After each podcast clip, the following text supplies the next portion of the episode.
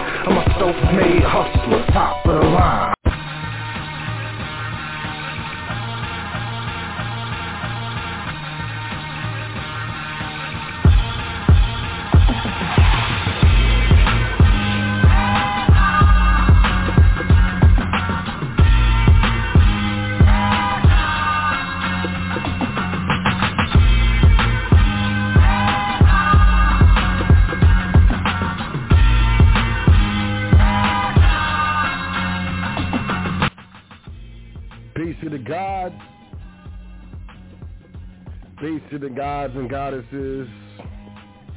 I would like to welcome you to another episode of The Foundation here on High Frequency Radio Network. I am your host, Sot El, that seeker of truth L, speaker of truth L, and it is my pleasure to welcome you to another episode of The Foundation. This is The Foundation, and we are High Frequency radio network where we understand incorrect information incorrectly applied can get you hurt. Correct information incorrectly applied can get you hurt. So as always, we are looking to apply that information that is correct in an absolute correct manner. I want to start off as I always do by saying all thanks, praises, honors due to the creator and our ancestors for without them we definitely would not be here. I want to say peace, big up, shout out, salute to my big brother. I call him the uncle of the conscious community because he is Yusuf El, High Frequency Radio Network creator extraordinaire. He's the man, the myth. SPCUniversity.com if you're looking to get your secured party creditor dance perfected. Make sure you check out spcuniversity.com. Shout out to the big brother Yusuf El, man, as always. And as always, I would like to welcome you to check out welcome to thefoundation.com.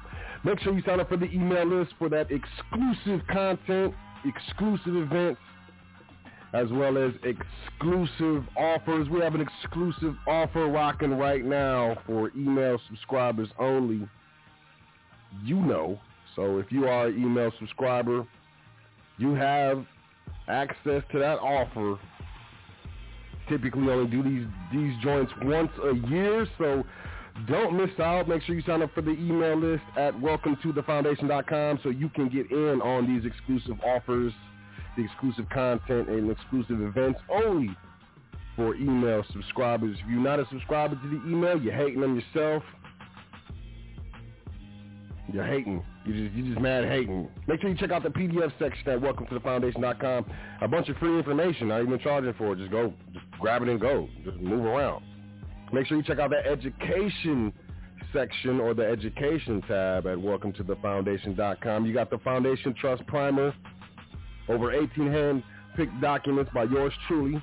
If you're just new getting into this stuff, just trying to figure out what type of trust this guy is talking about, how do you legally avoid taxes, how do you legally avoid probate and gift tax and death tax, inheritance tax, generation skipping tax, how do we keep our wealth within the family? How are these families becoming more and more wealthy over their subsequent generations? Start off with that trust primer. Like I said, over 18 hand-picked documents by yours truly. Just to get started off, there's over 80 different types of trust. Anyone says that they know them all, they are straight telling you a lie. They are lying to you, and if I was you, I wouldn't take that. I wouldn't take that. Ooh, I wouldn't take that. But also the education tab, you got the foundation Trust Series, Part 1, Part 2, Part 3. We'll say Part 1 is the beginner. Part 2 is the intermediate. Part 3 will definitely be that sort of advanced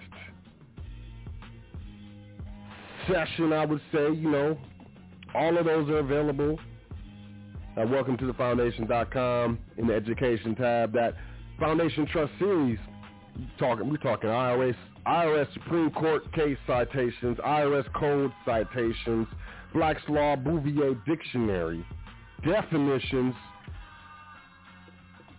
it doesn't get any more official than that. You know, y'all know me, if, and if you do know me, if you're new, you'll learn. If you're if you're OG and you know, I don't deal with thoughts and beliefs and flimsy things. I'm a substantive person. I need substantiation, and the highest form of substantiation with regards to a trust would it not be the Supreme Court?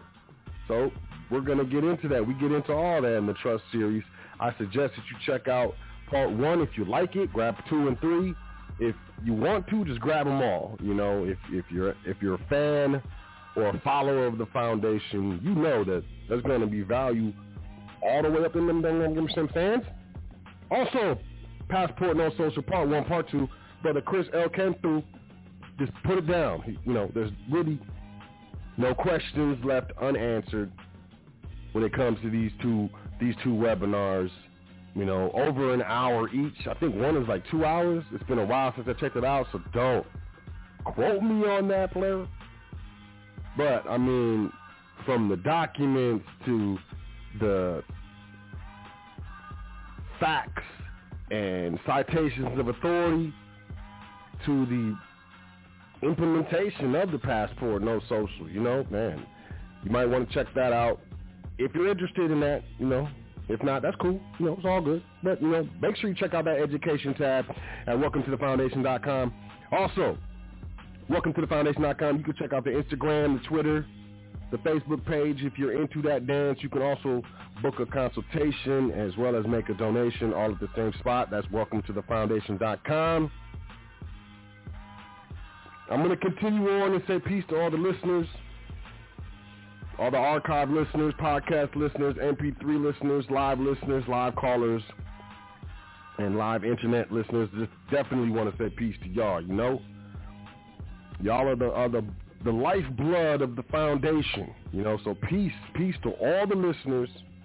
I want to say peace to all the callers.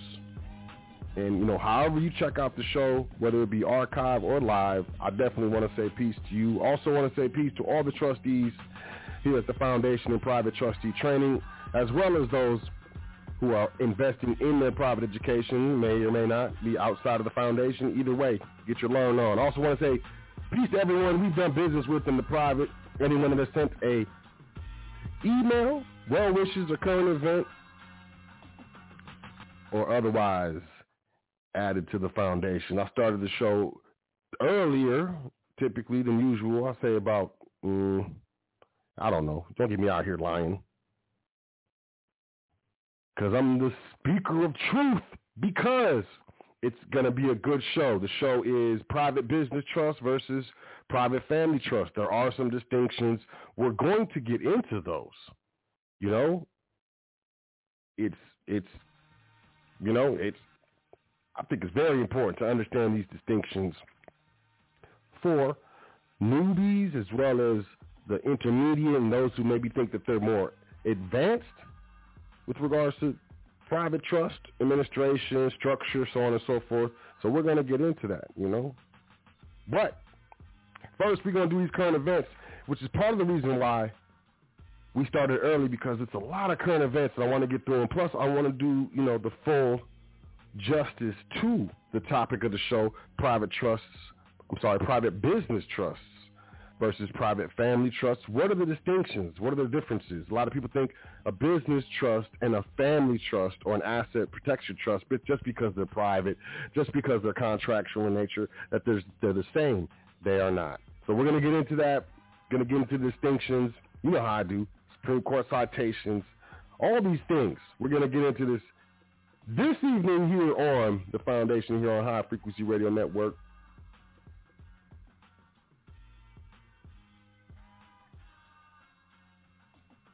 So, I trust y'all are having a great week. I trust you enjoyed yourself, you know, thus far, you know. And I trust that these current events do not depress you, Associated Press, Iran-backed hackers accused of targeting critical U.S. sectors. This is something I'm paying attention to. Iran, Russia, and China is something I'm, I'm paying high attention to anytime I see any of this news, I want y'all to pay attention as well.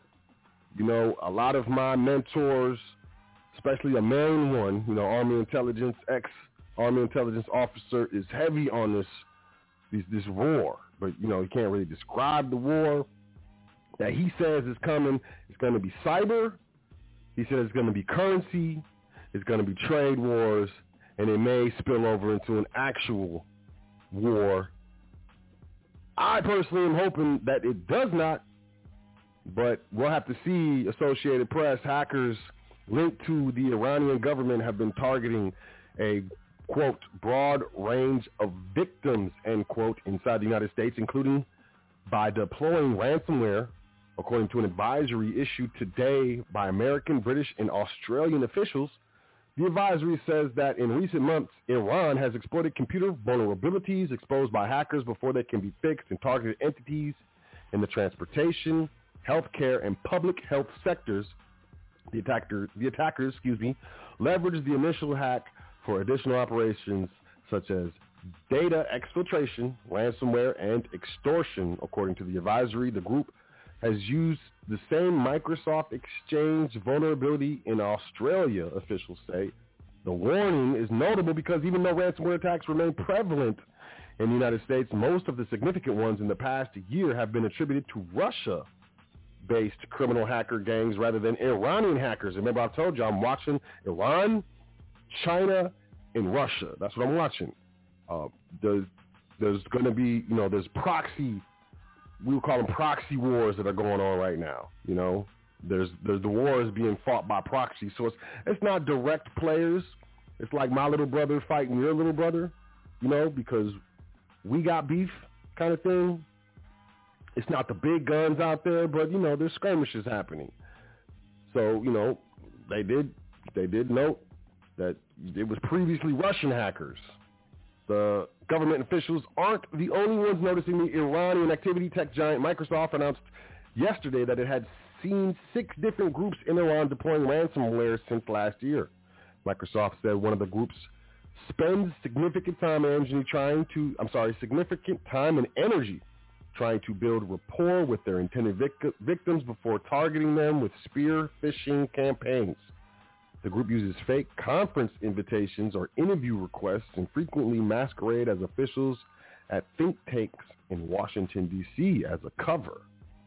Once rapport is built and a malicious link is sent, the Iranians are extra pushy at trying to get their victims to click on it. Said James Elliott, a member of the Microsoft Threat Intelligence Center. Quote, these guys are the biggest pain in the rear. Every two hours, they're sending an email, end quote, Elliott said at the Cyber War WarCon cybersecurity conference yesterday. Earlier this year, Facebook announced it had found Iranian hackers using, quote, sophisticated fake online personas, end quote, to build trust with targets and get them to click on malicious links and often pose as recruiters of defense and aerospace companies. Definitely something to pay attention to.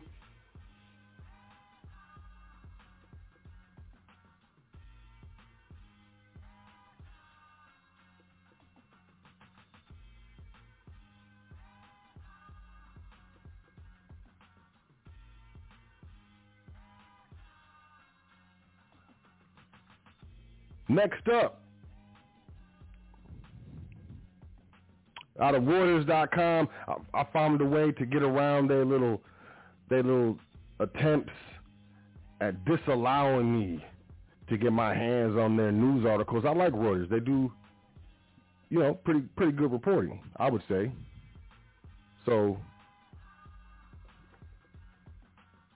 I had to find a way around their, you know, their their little paywall is what they call them. U.S. home building drops. Construction backlog surges as shortages worsen. Washington Reuters, U.S. single-family home building tumbled in October while the number of houses authorized for construction but not yet started jumped to a 15-year high, underscoring the disruption to the housing market from an ongoing shortage of materials and labor. Though the report from the Commerce Department today showed an increase in permits for future home building. The rise was concentrated in the volatile multifamily housing segment. This will do little to alleviate an acute shortage of houses on the market, which has led to record annual gains in home prices. Quote, residential housing construction activity continues to flounder. End quote. This is Christopher Rupkey, chief economist at FWD Bonds in New York, who went on to say, quote, there are zoning problems, higher land costs, and lack of labor, and inflation has inflated the cost of raw building materials, end quote. Single housing, I'm sorry, single family housing starts, which account for the largest share of the housing market, dropped 3.9% to a seasonally adjusted annual rate of 1.03 million units last month. The fourth straight monthly decline pushed starts to the lowest level since August 2020. Claire? Home building fell in all four regions with large decreases in the Northeast, Midwest, and the West. This inflation is not slowing up. But before we start talking about that, let's talk about this. New York Times, as gas prices surge, President Biden asks the Federal Trade Commission to investigate, quote, illegal conduct, end quote. Isn't that crazy? President Biden asked the Federal Trade Commission today to consider whether illegal conduct by large oil and gas companies is pushing up gasoline prices for American consumers. The latest effort by the administration to target concentration in the energy energy industry in a bid to bring down prices at the pump. Good luck, man. I'm just letting y'all know this is only for looks. This is only for looks. There's nothing that this dude can do to bring down prices of anything because they're they're creating all of this money, this new quote money, currency. Let's just be honest, it's currency. The move is unlikely to spur immediate action by the FTC, which has the power to break up large industry players, and it's unlikely to affect gasoline prices materially anytime soon. Yeah, well, I guess I'm in line with the author. Let's move. Let's move. Let's move. Oh, Biden, OSHA, Biden the Occupational Safety and Health Administration is abiding by a court order and suspending enforcement of the Biden administration's poke poke mandate on large private businesses. Hey, that it was a fight, y'all. They they they got a lot of people. In a statement shared on the Occupational Safety and Health Administration's website, the agency said, quote, the court ordered that OSHA take no steps to implement or enforce the testing emergency temporary standard until further court order. The agency said it remains confident in its authority to protect workers in emergencies. The suspension comes after the U.S. Court of Appeals for the Fifth Circuit upheld a stay on the mandate in response to the court's decisions. The Department of Justice said it will vigorously defend the rules laid out by OSHA. Quote, OSHA is complying with the Fifth Circuit stay OSHA is not enforcing or Im- implementing the regulations, so they are not engaging or offering compliance assistance, end quote. OSHA had originally given employers with more than 100 employees a January 4th deadline to comply with the poke poke mandate and threatened thousands of dollars in fines for defiant businesses. Prior to the suspension of the enforcement for the mandate, senior administration officials said OSHA would assist employers in developing their own poke poke standards Fines for willfully failing to comply with the poke poke mandate could reach as much as $14,000 per violation with the potential for multiple citations per business. The White House said earlier this month that it would delay its federal contractor poke poke mandate from December 8th to January 4th. Several congressional Republicans as well as governors and state officials across the country have pushed back against the Biden administration's poke poke efforts a coalition of Republican attorneys general filed suit against the federal contractor mandate. Oh,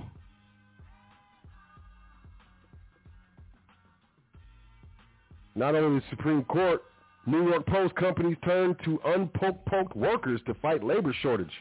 Companies have turned to recruiting unpoked workers in the latest effort to combat the nationwide labor shortage that's preventing companies from bouncing back from the depths of the panorama. J.P. Valdez, a worker at Next Gen Code Company in I don't know if this is right, y'all. I don't. I know y'all in Texas got a lot of guns, so I'm gonna try to Lubbock, Lubbock, Lubbock. Uh, it's probably Lubbock, right? Lubbock, Texas launched No Poke Poke Mandate.org, an online job board to help connect the unpoked workforce to employers in need for help. Since the site's August launch, it's drawn more than 2.25 million unique visitors and over 20,000 resumes have been posted. The site recently had roughly 500 active listings. Quote, we are also seeing a massive migration from corporations to smaller businesses, end quote. Val, I'm sorry, Valadez. It wasn't Valdez, it was Valadez. I'm, I'm sorry. Valadez said in an email to CNN Business, quote, many in the health industry are completely abandoning their career path in favor of something completely different. We are seeing nurses and doctors apply at travel agencies, for example. And just the other day, we saw a resume from a NASA data analyst who was willing to work as a plumber or an electrician as long as the employer respected their values and their bodily autonomy. Searches for no poke poke on Indeed, a major job board began to tick up around August after the Food and Drug Administration fully approved the first poke poke.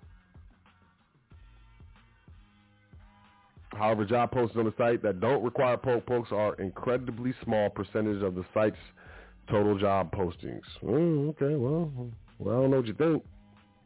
What we got here? Entrepreneur.com. Your money is now losing close to 1% of its value every 30 days. This is according to the Labor Bureau, the Bureau of Labor and Statistics. U.S. dollar is now losing close to 1% of its value every 30 days. According to the United States Bureau of Labor Statistics data released today, currently inflation of the U.S. dollar is at its highest level since 1990. The Consumer Price Index, or CPI, which is a measure of the average monthly change in the price for goods and services paid by urban consumers, increased almost a full percent last month, more than doubling September's increase. Overall, prices rose 6.2% from a year ago, representing the largest year-on-year increase in more than 30 years as inflation persists across sectors, according to the Bureau. And just so y'all know, please understand it's, it's much higher than that. Much, much higher than that.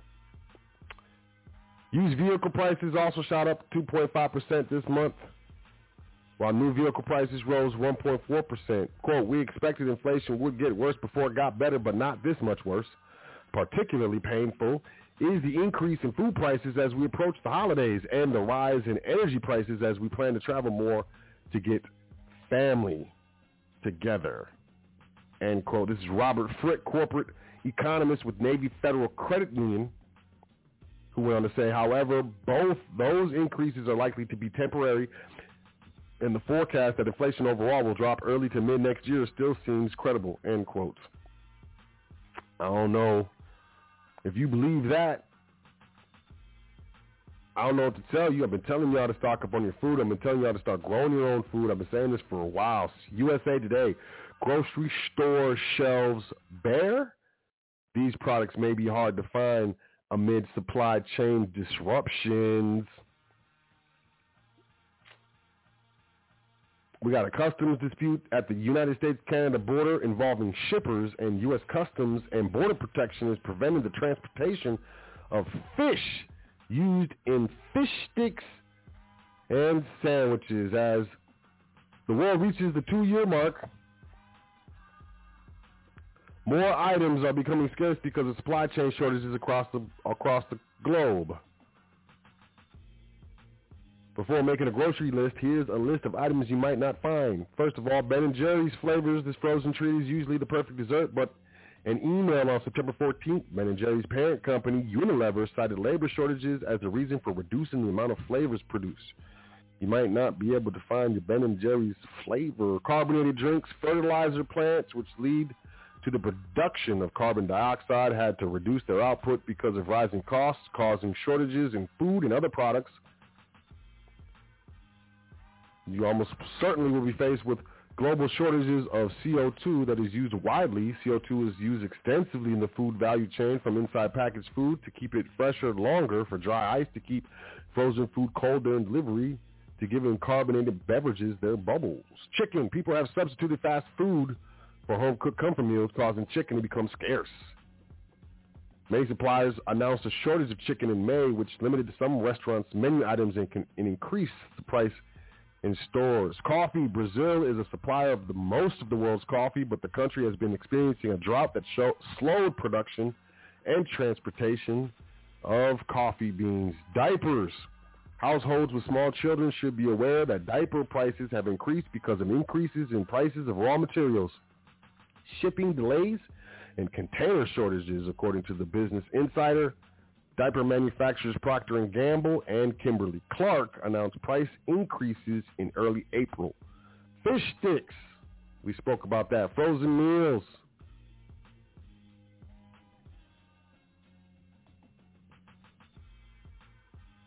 Concerns over the Delta in the South variant have some customers buying more than usual frozen foods, I say, as Americans saw the beginning of the panorama, you will not be finding your frozen foods. Heinz ketchup packets with restrictions on indoor dining. Most people switch to pickup, takeout, and delivery orders, limiting the supply of individually limiting the supply of individual ketchup packets. Kraft Heinz confirmed to USA Today in early April that was working to increase supplies, such as adding manufacturing lines that would increase production by 25%. Mary Callender pot pies. McCormick gourmet spices. What else? Rice Krispie treats, Sour Patch Kids, toilet paper. According to USA Today, Babble Top, 10 upcoming food shortages you need to know about. Number 10, you got soda. Number 9, oranges. Number 8, pasta. I was at Costco the other day. Man, pasta was short. They usually have super packs of pasta. You know, you get some, some the, the shells and the spirals and then the, the, the spaghetti. Nope. All I saw, the pasta I saw was macaroni and cheese boxes, man. So I can attest to the pasta shortage. Ready to eat foods, you're going to see a shortage in those. Rice. Rice is practically the most reliable and effective item you can get, but it is in short supply. Number five, canned and frozen vegetables. Number four, pet food. Number three, seeds. Number two, cleaning supplies. And number one, basically everything else, from fruits to your favorite kind of soda. This year has been difficult in terms of product availability, whether it's because labor problems or simply high demand. A lot of things have gone missing from our store shelves. Something to worry about. Parade, here are the groceries you might be missing on your store shelves. What foods are in short supply? Turkey and chicken will, will likely specifically be in short supply. Experts say the turkey shortage is predominantly of smaller turkeys. Many families had smaller gatherings for Thanksgiving and will likely do, this game, do the same this year, making the demand for smaller birds skyrocket above the available supply. What's next? Beef and bacon shortage may plague our plates. What else we got? Carbonated uh, beverages, of course, beer, and soda may be harder to come by. There's a pumpkin shortage. There's a pet food shortage. Paper towel and toilet paper shortages may be coming back. There may be a shortage of Lunchables and juice boxes. There's a canned food shortages that are coming because aluminum is in short supply for a lot of manufacturers. So those of you who love to stock up on can can sales – may have a tougher time this year in addition to aluminum shortages. There's also simply the fact that more people are cooking at home. Yipes. I started early because we got a lot of these, man. I'm, I don't even think I'm halfway through these. What we got here? Reuters.com, Wall Street down as retailers stoke inflation fears. Wall Street benchmarks closed down today on inflation fears and supply chain concerns with investors betting the Federal Reserve will raise interest rates sooner than expected to tame rising prices. They're to raise these rates. They're to kill. They're to kill everything. I'm telling y'all, they start raising these rates. Target Corp was the latest big name retailer to report positive results, upping its annual forecast and beating profit profit expectations, citing an early start to holiday shopping. Other retailers yet to report earnings traded lower, including Macy's, Kohl's, Gap, and Urban Outfitters. Some retailers bucked the trend. TJ Maxx hit an all-time intraday high after it reporting beating estimates. Oh, they beat estimates. Oh, you should be happy.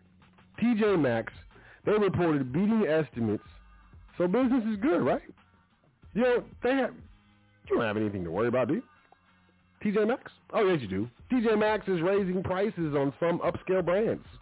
Inflation, TJ Maxx stores have been popular during the panorama with shoppers looking to score bargains on designer brands, but it's been raising prices on some of those upscale products. Quote, our strategy is to surgically raise retail prices on select items,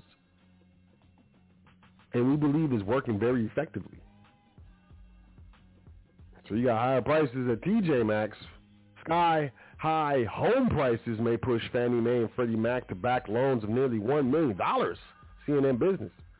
Home prices all over the country have seen stratospheric increases within the past year as demand for home spiked and inventory tanked. But higher prices are expected to push the limits of conforming loans to what ex- experts anticipate may be record increases in 2022 with maximum loan limit at nearly 1 million buckaroos, player buckaroos, for high-cost areas. The expected increases were reported by the Wall Street Journal, the Wall Street Journal yesterday, and industry publications have been forecasting the changes too. Mortgages above the conforming loan limits imposed by federal mortgage giants Fannie Mae and Freddie Mac are considered non-conforming or, jumbo, or jumbo mortgages and typically come with higher interest rates. The increase is great news for home buyers, especially those in high-cost areas where being pushed into jumbo mortgage even for modest homes is the norm. Quote, there are so many benefits to having a conforming loan. Increasing the loan limits will be huge, end quote. So housing, the housing market is getting so crazy that they got to increase the, the, the limits for borrowers so they can afford properties, which I guess is a good thing. You know, that's not, that's not absolutely bad, is it? So I wouldn't, you know, I don't know. You, you, you tell me. Associated Press, Ohio Retirement Fund sues Facebook over investment loss. This is crazy. Ohio's largest public employee pension fund has sued Facebook, now known as Meta, alleging that it broke federal securities law by purposely misleading the public about the negative effects of its social platforms and the algorithms that run them. The lawsuit, the lawsuit, excuse me, by the Ohio Public Employees Retirement System specifically claims that Facebook buried inconvenient findings about how the company has managed those algorithms as well as the steps it said it was taking to protect the public. The suit also contends claims that Facebook knew that its platform facilitated dissension, illegal activity, and violent extremism, but refused to correct it. The Associated Press and a coalition of other news organizations have reported extensively on Facebook's actions, internal dissents that warn of these problems and related issues around the world based on internal company documents now known as the Facebook Papers, leaked by the data scientist and former Facebook employee Frances Haugen. Uh, this is, I think this is huge. You got the Ohio Retirement Fund suing Facebook, and you know any other retirement fund is going to be paying close attention to this case because if they're successful, it's going to open up the floodgates for any fund, management fund, investment fund, that as a part of their portfolio, they bought Facebook shares. And, you know, the fund lost money due to the negative share impact the Facebook papers had on the company. So if if you have holdings – in Facebook, significant holdings in Facebook as a part of your retirement portfolio, and Facebook loses value, you're going to have a significant loss in, in that portfolio. Well, with the Facebook papers coming out, it's basically saying that they knew what Facebook did to its users and they were basically covering it up. That opens the door for a liability. So I'm paying a close attention to this one right here. All right, let's, know, we'll get back to it. CNN Business, French winemakers face devastation after worst weather in 30 years. If you like wine, you better go get it. You better go buy all the wine that you can, player. One of France's biggest export industries is facing a devastating blow after an unusually severe frost early this month damaged vineyards across the country, heaping pain on winemakers already reeling from the panorama and U.S. tariffs. The frost has affected 80% of vineyards in France, the primary wine growing areas, according to the European Committee on Wine Companies. Quote, this is expected to cause a yield loss ranging from 25 to 50 percent in some regions, end quote. The trade body told CNN Business today the destruction spread across Rhone Valley, Bordeaux, Burgundy, Champagne, Provence, and other valleys, said Anne Colombo, my bad, president of the Cornas appellation, a wine growing area in the Rhone region. Quote, in some regions there will be very, very few grapes this year. End quote. She said, adding that the frost in Cornas is the worst in more than half a century. So, and of course, there's California winemakers and stuff like that, but I can guarantee you that the reduction in the available supply chain of wine from that is going to raise the overall prices for all wine throughout the world. But, you know, I think it's just basic supply and demand economics. You know, I went to school for international business sales and marketing. I double majored. But what do I know? I could be, you know what I'm saying? CNBC, retirees are unretiring. And that's good for the labor market. Um, retirees are coming out of the retirement, and that's good sign for the labor market. Early retirements among older Americans are among the many labor distortions related to the panorama, according to economists, says health risks and other factors led many to leave their jobs.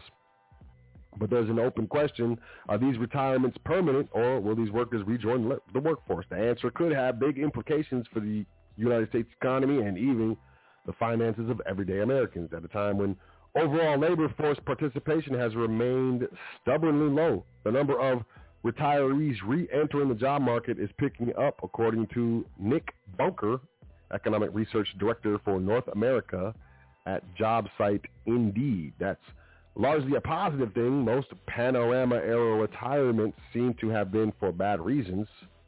Forced retirements amid health crises rather than good ones like inflated nest eggs. The trend, quote, suggests there's a group of people out there who want work and are increasingly finding it, end quote. Or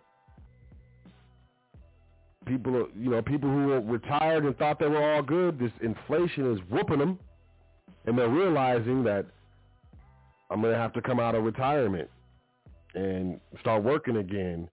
Associated Press, Michigan unemployment is revised higher and is above the U.S. rate.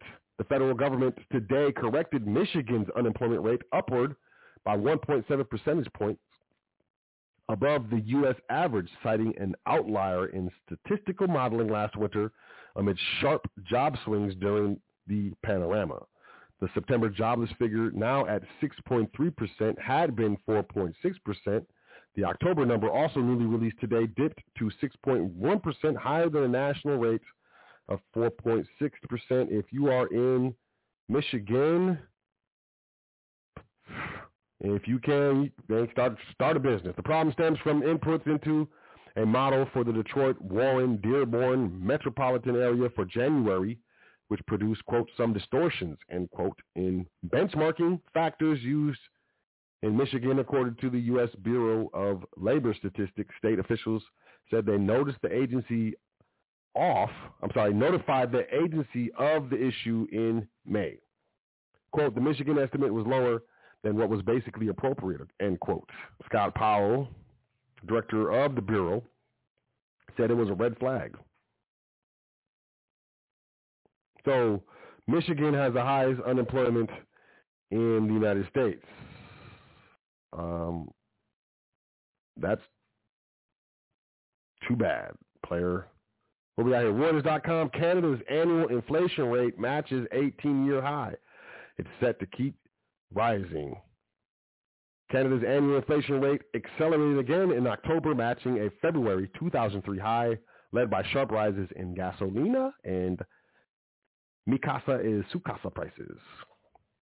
Inflation rose 4.7% in line with expectations, up from 4.4% in September. Statistics, wow, did I really? Statistics, Canada, Canada, data showed it was the seventh consecutive month in which headline inflation topped the Bank of Canada's 1 to 3% control range. It is not just the U.S. It's not just Europe. This stuff is happening all over. You may have heard of it. And if you haven't, this is historic and significant. CNBC.com, Crypto.com, coin rallies after the company buys the naming rights to the Staples Center. I didn't believe it. I thought it was fake news when I first saw it, but I guess not. Crypto.com, a cryptocurrency trading platform, secured a 20-year contract deal worth $700 million with the Anschutz Entertainment Group to buy the naming rights to the Staples Center in Los Angeles, home to the Los Angeles Lakers. The name change will take effect on Christmas Day when the Lakers host the Brooklyn Nets. After the deal was announced, Last night, Crypto.com's coin called CRO rallied. It's over 24% in 24 hours and has cracked the top 20 cryptocurrencies by market value. Crypto.com has been a substantial growth arbiter in a relatively short period. The platform launched in 2016 and surpassed 1 million users in September 2019 and now boasts more than 10 million users. Can you believe it? It's crazy.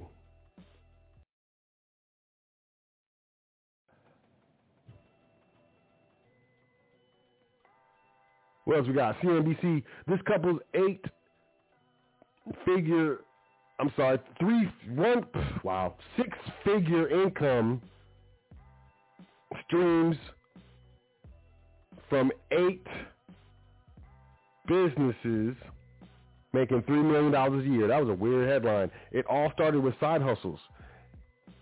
As a married couple, one of the most rewarding accomplishments of starting side hustles was the ability to eventually step away from our 9 to 5 jobs. Now we get to focus on things that are important to us, such as spending time with our children, traveling, and giving back. Craig and I, so this must be first person, had several of our own side gigs prior to meeting each other, but we started our first business together in 2006 when we merged our two side hustles into one company, Tandem Consulting. Our clients range from large businesses like Home Depot and Under Armour to more niche retailers in the health and beauty space. Today, Tandem generates $3 million in annual revenue. We like to tell people that our financial success all started with side hustles. You better start your job You better start that side job. What's wrong with you? What's the matter you? CNBC gold rises as inflation unease boosts appeal. That's all I'm going to say on that because you should already know. CNBC Bill Gates' TerraPower aims to build its first advanced nuclear react- reactor in a coal town in Wyoming. TerraPower, a startup co-founded by Bill Gates to revolution- revolutionize Designs for Nuclear Reactors has chosen Kemmerer, Wyoming as the preferred location for its first demonstration reactor. It aims to build the plant in the frontier area, Coal Town, by 2028. Construction of the plant will be a job bonanza with 2,000 workers at its peak. TerraPower CEO Chris Levesque said in a video call yesterday. It will also provide new clean energy jobs to a region dominated by the coal and gas industry. Today, a local power plant, a coal mine, and a natural gas processing plant combined provide more than 400 jobs, a sizable number for a region that has only around 3,000 residents. So, nuclear power is being implemented. I am one of the people who, you know, this whole transition from fossil fuels to green energy must be facilitated by a crutch, maybe even held up, so to speak, by nuclear power. Safe nuclear power, but nuclear power nonetheless. Associated Press, Bill Gates venture picks Wyoming City for sodium nuclear plants. So it's all over the news. What we got here? Reuters.com, Apple to sell spare parts to consumers to repair their own iPhones and Macs. This has been a long time coming, y'all. I'm serious. The right to repair, this has been going on for years. And these companies have been moving away from allowing us to repair our own devices for a long time. So this is something that I think is very, very good. Apple Incorporated today said it will, for the first time, start selling spare parts and tools to the general public to perform their own repairs on some iPhones and Mac computers. The self-service repair program comes after years of pressure from consumer groups have resulted in Apple providing greater access to repair manuals and genuine parts. In 2019, Apple started a program where independent repair shops can buy its parts, tools, and manuals. Apple said there are now 2,800 independent shops in its program in addition to its 5,000 directly authorized repair providers. And this is this is cool because I, you know, I recently with the Best Buy and they fixed the screen on an iPhone. This this is like a Twilight Zone episode or something. Under the self-service program, Apple customers will be able to buy those parts directly to perform their own repairs after reading a manual Apple said the online store will start with about 200 parts and tools aimed at fixing the most common issues with displays, batteries, and cameras on iPhone 12 and 13 models. The program will eventually extend to Mac computers that use Apple's M1 chip and later to less common repairs. Customers will be offered the same pricing on parts and tools as independent repair shops and will be able to return their used parts to Apple, pleading a repair to receive a discount. Apple said the program will begin early next year in the United States and expand to more countries later in the year. This is a good thing, y'all. This is this is a very good thing. It's a huge thing. Uh, Tesla's Elon Musk's exercises more options and sells $973 million for taxes. Um, Elon Musk is a hyper intelligent person. He's a super troll. I don't believe the auspices as to why he's doing this. I think it's, I think he has ulterior motives that people aren't seeing. But whatever. Tesla chief executive Elon Musk sold another $973 million in stock to pay taxes after exercising options yesterday. Musk acquired 2.1 million shares worth $2.2 billion at yesterday's closing, and he sold 934,091 of them for $973 million to pay taxes. In a sector surge spearheaded by Rivian Automotive Inc. and Lucid Group, Tesla Inc. rose 4.1%. Uh, I want y'all to understand this dude is hyper smart and he's selling his stock uh, he he did a poll on Twitter. Should he sell his stock and pay some taxes? And of course, people said yes. So this is the man. This he's using this as a cover to sell stock and cash out of Tesla. Pay attention. These people are not stupid. Associated Press, Biden pushes electric vehicle chargers as energy costs spike. Detroit, President Joe Biden punched the accelerator on a battery-powered Hummer today, causing the wheels to squeal and the truck to jet forward as he tried in his own way to drive the country toward an electric vehicle future. The engine was quiet as the president pulled up to a waiting delegation of reporters and officials. Quote, anyone want to jump in the back? End quote. Biden asked. The president had just toured a General Motors plant in Detroit to showcase how his newly signed $1 trillion infrastructure law could transform the auto industry. He's highlighting billions of dollars in his giant bipartisan infrastructure deal to pay for the installation of electric vehicle chargers, chargers across the country. An investment he says will go a long way to curbing planet warming carbon emissions while creating good paying jobs. I don't know. It's gonna. It's, do you think the price of charging an electric vehicle will someday soon be on par with the price of gasoline? Energy prices are crazy. But what we got next? Amazon bans Visa credit cards in the UK. Why the two companies are clashing. Now you might be like, yo, what does this have to do with anything? Just just follow me right quick, right? Amazon and Visa are at war, or so it seems from the outside. Amazon took today the, a highly unusual step of announcing it will stop accepting payments using Visa credit cards issued in the UK. So this is not the US. This is the UK. From January 2022. So this is in January. The roll is over the fees charged by Visa, which have recently risen due to Brexit. But industry watchers say the disagreement goes deeper than that and amounts to a battle over the future of payments. And this is why I'm interested. Future of payments. At the heart of the issue is something called interchange fees. This is a small fee levied by Visa and other card networks on every transaction made using its cards. Visa takes the fee to cover the cost of processing the payment.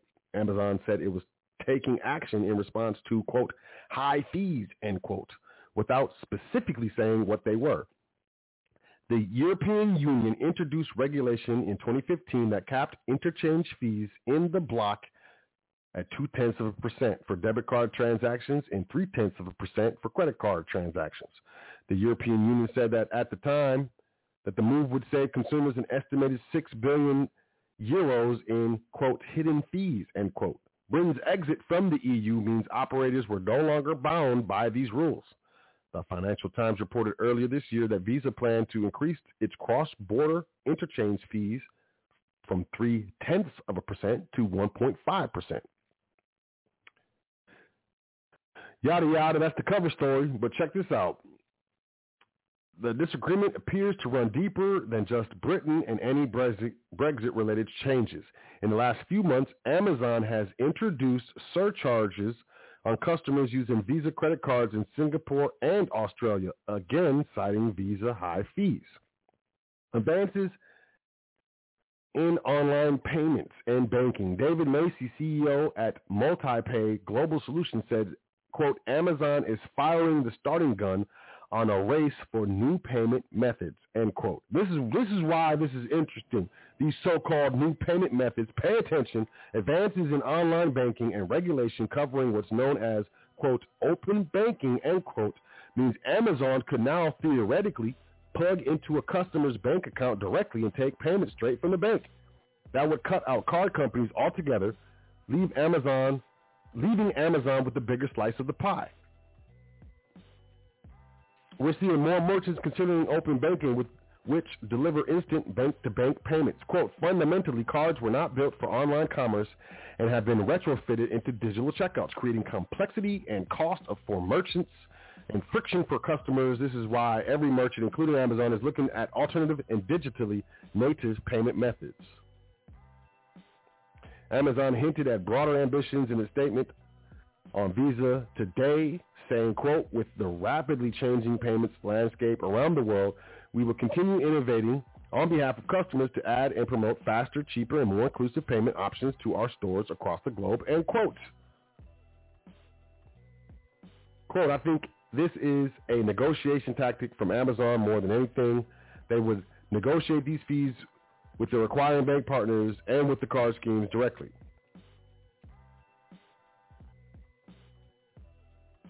So, open bank payments. And eBay was talking about this. Amazon's talking about this. I'm not cool with it. The reason why, and I'm going to tell you why. They want to essentially have your Amazon account no ha, you won't be able to use credit cards or debit cards. You can only connect your bank account, right? Or maybe your crypto wallet with USD coin. The problem I have with that is specifically eBay, Amazon. What if I buy something, right? You take the money directly out of my my checking account, and then they don't ship it to me, or they ship something that is incorrect. Now I have to wait how long? Possibly buy another item from another seller.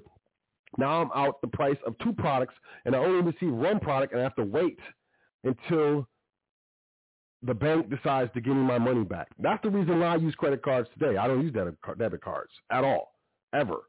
I use credit cards like debit cards. And, you know, what really did it for me is I read a, an International Monetary Fund white paper on how debit card and cash payers pay for the points and cash back of credit card users. So which really spurred me to use this. But, you know, think of your going to use your debit card at a gas station you know, swiping it at the pump, pulling it out, right? Driving off. And then the next day, suddenly there's $400 missing out of your checking account. It's a problem. And you have to work with the bank and try to get these people to give you your money back. Credit cards, on the other hand, is not your money. It's the credit card company's money. If I have a problem with the transaction, I just dispute the charge. It's not money that I have to wait to get back. It's money that I'm not paying ever. You know, and that's why I use credit cards heavily. I'm never, ever going to sign up for any of this silliness that they're talking about, open banking. I don't give access to no merchants directly to, you know, the bank account. And I suggest you don't either. But let's move forward. MSN money. Oregon tax cheat. Nope. Hold on. I'm gonna I'm gonna do that one last. McDonald's partners with IBM to replace drive-through employees with artificial intelligence. The bite. McDonald's is partnering with IBM to implement artificial intelligence tech to take orders at its drive-through lanes. Quote, in my mind, IBM is the ideal partner for McDonald's given their expertise in building AI-powered customer care solutions and voice recognition, end quote. This is McDonald's CEO Chris Kempczynski it's arguably the last thing we need. The kind of frustration we get from trying to communicate with AI-powered software, cough Siri, could make anybody rip their hair out the next time they hit up a fast food joint. Automation. In 2019, the restaurant chain bought a tech startup called Apprente and renamed it McD Tech Labs. As part of the partnership, IBM will acquire the company. McDonald's has already tested the tech developed by Apprente at several restaurants in Chicago this summer. At the time, McDonald's claimed the system could already handle about 80% of the orders that came its way, filling in with about 80 85% accurately. Accuracy, excuse me. Bizarrely, Kempis, Kemp, Kemp, Kempczynski claimed human workers were actually eager to help the system out. Quote, we've had to do a little bit of training of just keep your hands off the steering wheel, let the computer do its work, end quote. He said at the time the company shares were up 2%. McDonald's is betting big on technology to drive sales as already evidenced in its widespread rollout of automated order-taking kiosks. And oh, don't worry about it. You're going to work in conjunction with the technology. They're not going to take your jobs. Whatever. Local NBC affiliate KCRA this is uh, NorCal, NorCal. 11-year-old girl starts a barbecue business in Sacramento County. 11-year-old Fair Oaks girl who couldn't find a barbecue apron for girls has since created her own business to sell aprons and barbecue rub. She's getting older, and I thought, well, how am I going to keep bonding with my daughter? So I was like, okay, maybe we can learn to do this together.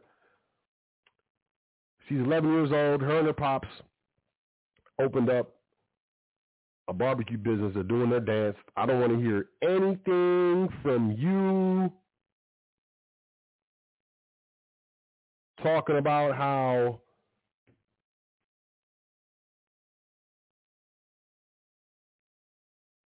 you can't start your own business. I can't start. If an 11 year old can start her own business and find success, what's really hood? What's what's really hood? What's what's hoodery? Okay, Market Watch, MSN, Oregon tax cheat owed millions in real estate and businesses. I'm sorry, owned millions in real estate and businesses, but made himself look like a pauper to collect food stamps Prosecutors say, I found this. This is kind of on in line with what we're talking about. You know, uh, what we got? Three and a half years in prison uh, after a complex, decades-long effort to avoid paying taxes.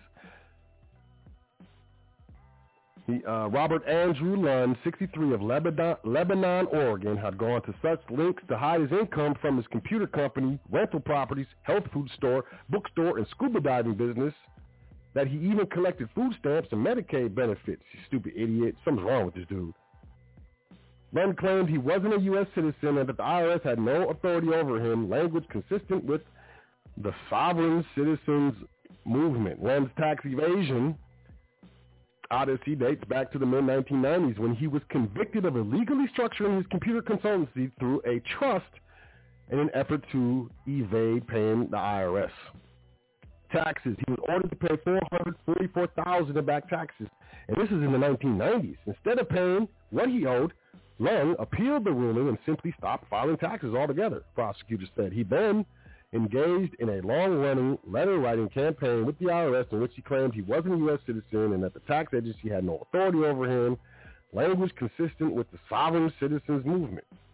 Members of the movement deny the legitimacy of the U.S. government and often refused to pay taxes and gum up the legal system through endless and obstructive court filings. During this time, Lund had retained a tax protester attorney who was later convicted of tax evasion and disbarred. Prosecutors say Lund also moved many of his assets, including his computer business, a 90-acre compound with a seven-bedroom house and airstrip, the former city hall and post office buildings in Albany, Oregon, and a trailer park he owned into multiple layers of corporate entities controlled by others, including his father. In the meantime, as Lund lost his appeals on his tax judgment, he tried to file for bankruptcy several times and applied for and received tens of thousands of dollars in food stamps and, and Medicaid benefits. On one food stamp application, Lund claimed he was party, I'm sorry, a, he was a party time handyman. That's not my fault. It says party time handman, handyman. But uh, hey, if start your own, you can start start a a news service. I bet you, you could write better news articles than these fools. He said he just made eight hundred ten dollars a month. Prosecutors said while this occurred, Lund really owned property and businesses worth millions. While he stalled on paying what he owed in taxes, pay attention. While he stalled on paying what he owed in taxes, prosecutors say the bill rose steadily with penalties and interest to $1.7 million. Part of his guilty plea, Lund has agreed to pay the figure to the IRS and Oregon state officials for fraudulent benefits he received. In court filings, Lund, Lund's attorney said his client acknowledged that he had followed bad tax and legal advice from people aligned with the sovereign movement. He said in recent years, he had become a naturopath and was committed to helping people.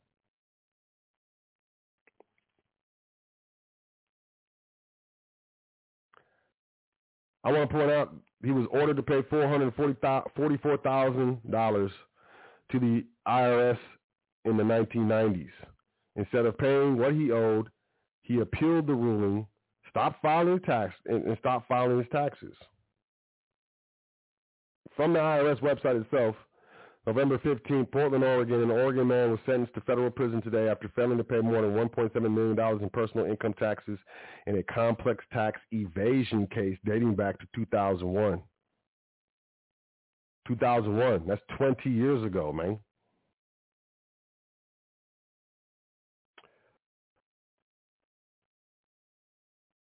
According to documents in the mid-1980s, after working for several years as a computer engineer and a programmer for the Hewlett-Packard Company, Lund moved to Oregon and started a private computer consulting company called Lund Performance Solutions, or LPS. LPS's clients include large businesses, school districts, and healthcare companies located throughout the U.S. In 1993, Lund paid $30,000 to an offshore trust promoter to establish layers of trust to hide his LPS profits from the IRS. From 1994 to 1996, Despite LPS being highly profitable, Lund reported almost no income on his personal income tax returns. Oops. Soon after, the IRS audited Lund and determined he owed more than $2.7 million in taxes, plus penalties. Lund used his untaxed profits to buy 90 acres of land outside Eugene, Oregon, on which he built seven, a 7,000 square foot house that was later appraised at $950,000. Lund, a small aircraft pilot, also built a private landing strip on property. Lund also purchased the former city hall and post office building in Albany, Oregon, a trailer park with multiple rental units and two rental houses. Lund ran LPS and several smaller businesses, including a health food store, a bookstore, and a scuba diving equipment and lessons company from the building in Albany. Lund challenged his tax assessments in U.S. tax courts. Oops. And the Ninth Circuit Court of Appeals. Okay, that makes sense. Both affirmed he owed IRS unpaid taxes. Over the next decade, the IRS sent Lund dozens of letters, bills, summonses for financial records. Lund replied with his own letters claiming he was not a U.S. citizen and therefore not subject to taxation. Oh, my God. Um, let's jump into this, this show, man. And I know we coming up on like five minutes left in the broadcast. So if you're listening online, you want to call in. Call the numbers 563-999-3625. You will be cut off in about seven minutes. Now, what I want to talk about is is really important. Um, the first and foremost, we need to understand what's what's what's happening because you know that case right there. I mean, I saw it today. I think it's perfect. There's there's a difference between tax evasion and tax avoidance. Tax evasion is completely legal, 100% legal. Tax evasion is illegal. You'll go to you'll go to jail. You go to federal prison if you evade taxes. Evasion is you structured your affairs and operated your business in a certain manner to where a tax is incurred. You you you you've operated the business or businesses in a manner by which it incurred taxes. So there's a taxable event. Tax avoidance is setting up your affairs, your legal affairs in a way to where the, the manner and structure and administration necessarily avoids taxation. Now, this case right here, I could just tell you off top. I could tell you off top that, you know, he paid some promoter to set up his structures. I think that was the first mistake. If you're going to pay anyone, you need to pay these people to teach you how to do this stuff yourself. Please understand what I'm telling you.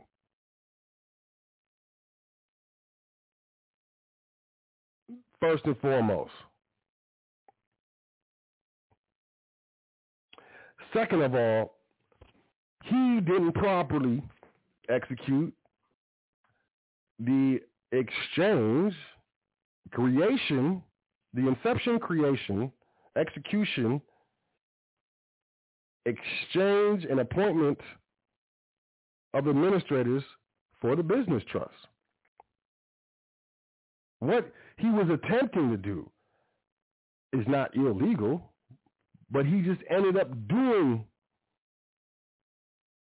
what he was attempting to do in an illegal fashion, didn't correct himself, started talking about I'm not a U.S. citizen and I'm sovereign and I don't, I'm not subject to tax. That was after they gave him a bill. After they told him, nope, you owe this tax bill. That's the problem. You need to set up your affairs effectively the first time. Operate effectively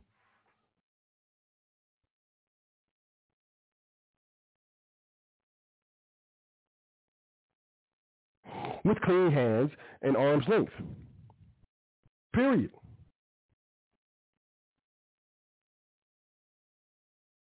So, a lot of people don't know the difference between evasion and avoidance, and that's cool you know? And you you read this stuff you see stories like this and if you don't know any better it would completely scare you away from private trusts. 100% but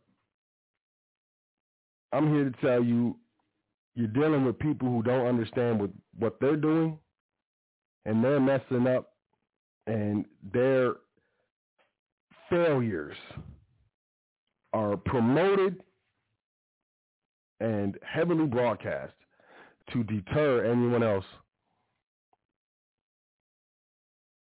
Um, he challenged his tax assessments in U.S. Tax Court and the Ninth Circuit Court of Appeals.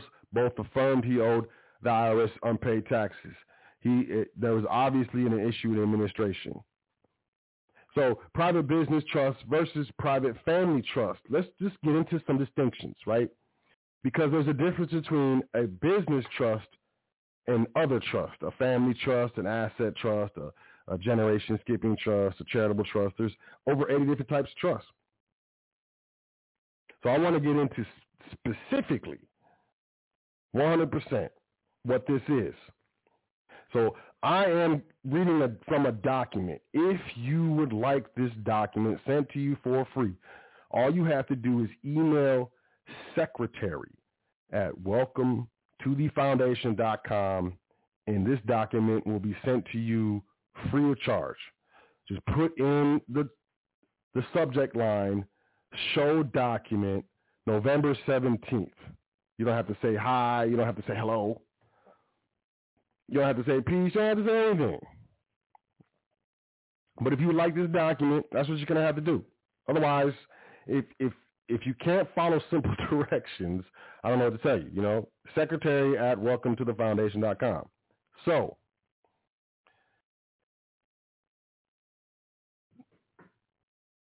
the unincorporated business trust or the unincorporated business organization trust is an organization born out of common law. It is different from a statutory trust in that it is a contractual business contract that has 100% legal ownership of assets vested in the trust. Whereas the more common statutory trust arrangements usually legal ownership is vested in the trustee and equitable ownership belongs to the named beneficiaries. And that's common. Statutory trusts as well as private like family trust, it, it would be very similar. Business trust is not like that.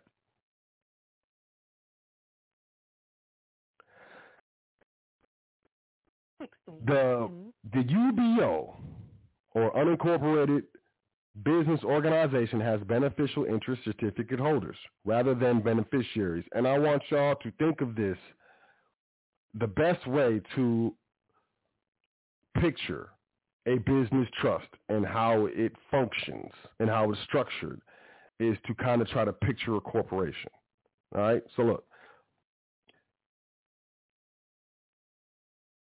The beneficial interest certificate holders have no equitable ownership and only restricted rights under the contract. So unlike shareholders in a corporation, where shareholders in a corporation have the right to vote and they have a right to share in the direction and in the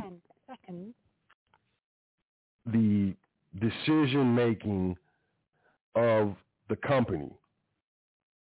Beneficial certificate holders with regards to a business trust do not have that. They don't have any authority. They don't have any any rights. They don't have any power. All right?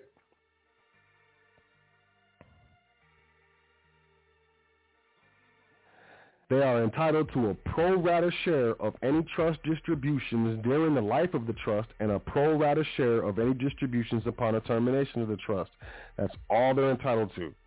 And that's if the trustees decide to. However, since trustees have total discretionary power, they can decide if and when to ever make a distribution. The beneficial interest certificate holders can only hold certificates and wait for such a decision or distribution from the trustees. And this is important because this is a rather weak position of the beneficial interest certificate holders is very important because it frustrates the Internal Revenue Service in their attempts to immediately tax exchanges of appreciated capital assets into the unincorporated business organization. And this is right here, this is what I'm thinking that this guy had a problem with. My man, y'all, you should look him up. Robert Andrew Lund of Lebanon, Oregon. They put this man on blast all throughout the world, man. But I believe that he was already operating a business, right? He already had business. He already had businesses more than likely. And his issue, in my, I would say, educated opinion, would have been how he set up the, the trust structures. Because only way a trust can be pierced, the veil of a trust can be pierced, is by improper administration, self-dealing, or um, commingling of assets. It doesn't sound like he did that because he had his father and others who were in control. So the inception or the creation of the trust was, must have been challenged. That's it. I've studied enough Supreme Court cases to know. So when he's tried to arrange his affairs to where he couldn't incur a tax obligation is where he fell short. And his guru or whoever charged him 30 grand to set his estate up did not help him, but it was an offshore trust promoter. You know, I get a lot of these people, oh, the, the trust is foreign. How is the trust foreign? Because it's in Jamaica. I'm hanging up on you. You don't understand what type, the foreign concept that is being discussed when we're talking about private trust. It's foreign to the legislature. It's foreign to state statutes.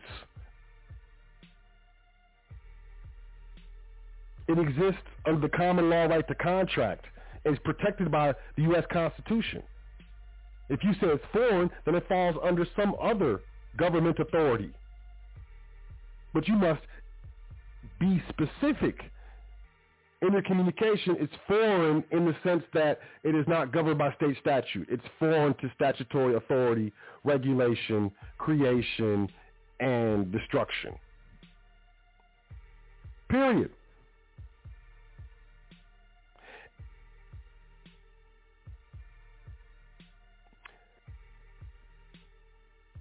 The IRS is always going to look to immediately tax exchanges of appreciated capital. An exchange or sale would normally trigger a taxable event, but the actual date of the event is not yet determined. Thus, the certificates are used to create an exchange of equal but indeterminable value. That is, the exchange of assets for certificates is deemed an equal exchange.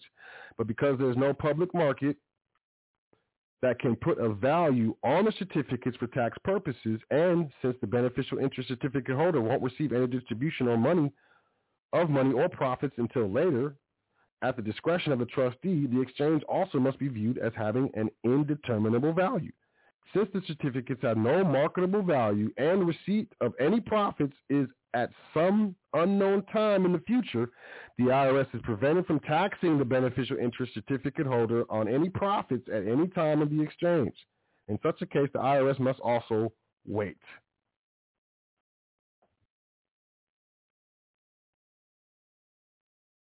According to court documents in the mid-1980s, after working for several years as a computer engineer and a programmer for the Hewlett-Packard Company, Lund moved to Oregon and started a private computer consulting company called Lund Performance, uh, Performance Solutions. LPS's clients included large businesses, school districts, healthcare companies, and other companies located throughout the United States. In 1993, so we're going from the mid-80s to 1993. In 1993, Lund paid $30,000 to an offshore trust promoter to establish layers of trust to hide his LPS profits from the IRS.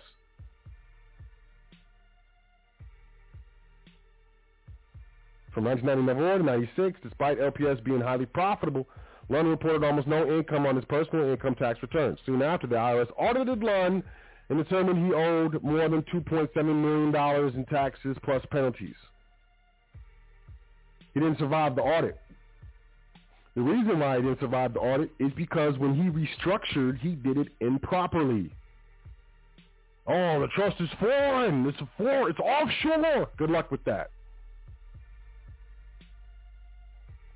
There are ample court cases and or citations to support the tax treatment of an exchange in Burnet versus Logan, the quote, the U.S. Supreme Court ruled that if property received in exchange has no fair market value, it does not res- represent taxable gain to the recipient. So I'm I'm assuming, you know, through my educated hy- hypotheses that this man improperly restructured his business and instead of hearing the IRS and fixing the way in which he made a mistake, he became belligerent, uncooperative, stopped filing returns, and basically saying that he's not a U.S. citizen. There was already a tax assessed to him. They're already saying you owe taxes. He attempted to evade the taxes by by challenging his citizenship, by not reporting income, by using untaxed profits to purchase land, and so on and so forth.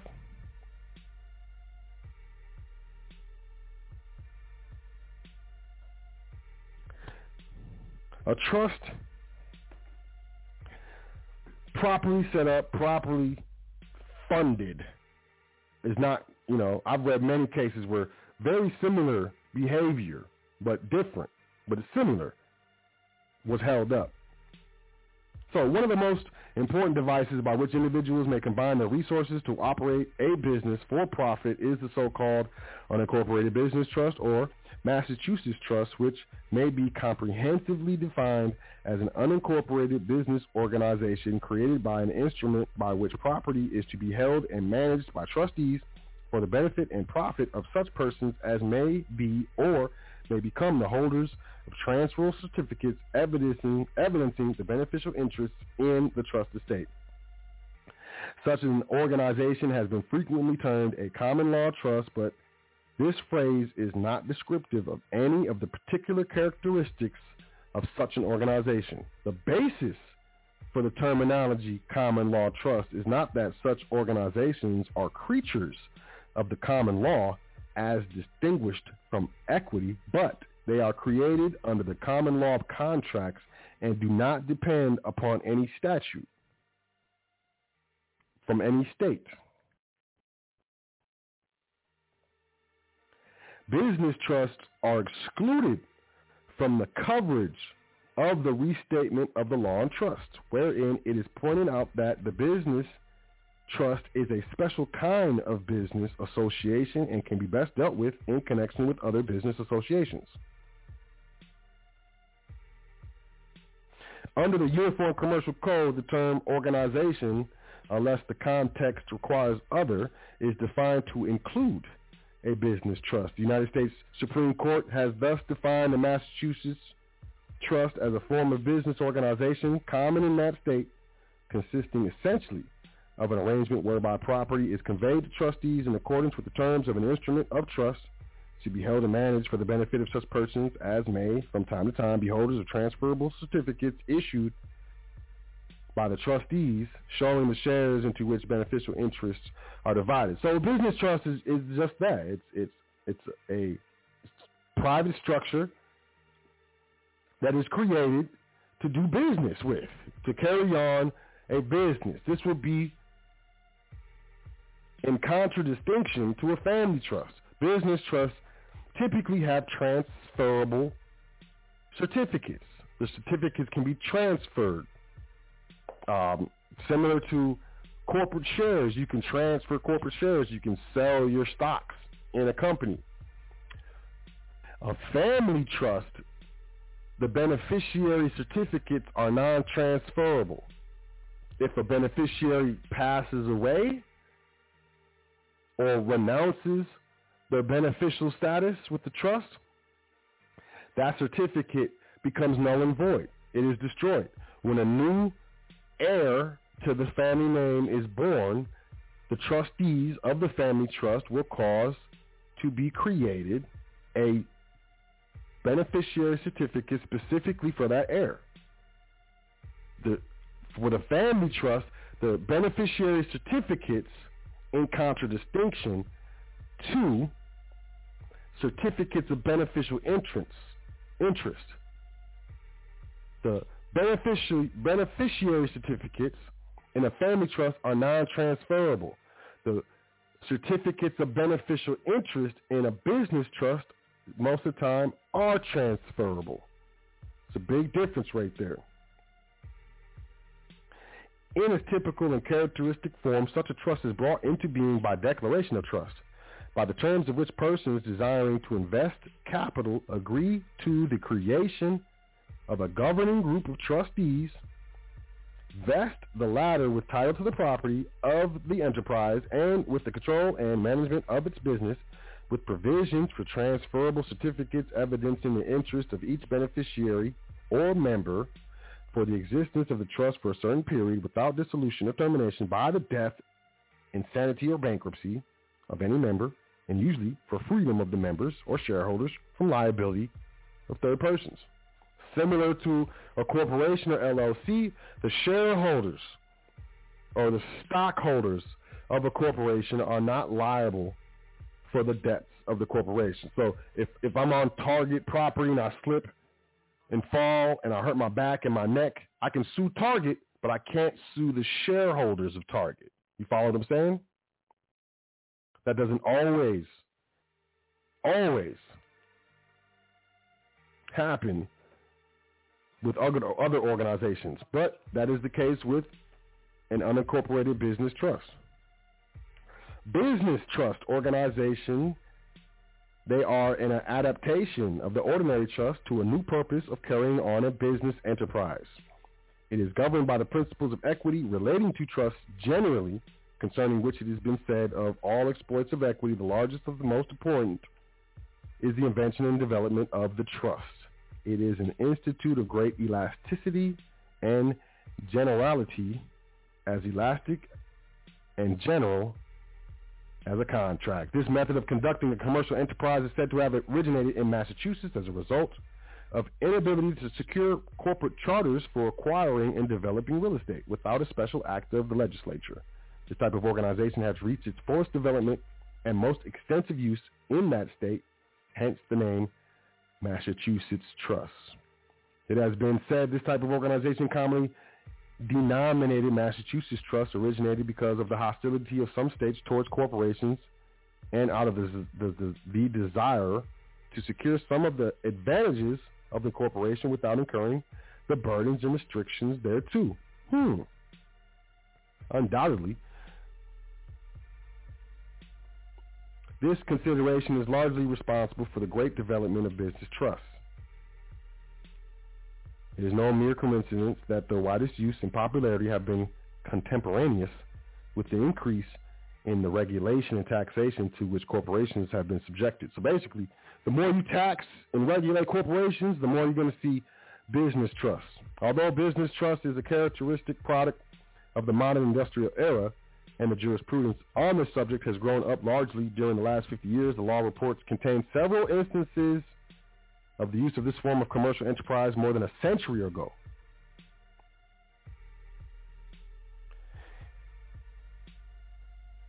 An unincorporated business organization trust, the object is not to hold and conserve a particular property with, with incidental powers as in the traditional type of trust, but to provide a medium for conducting business and sharing in business gains.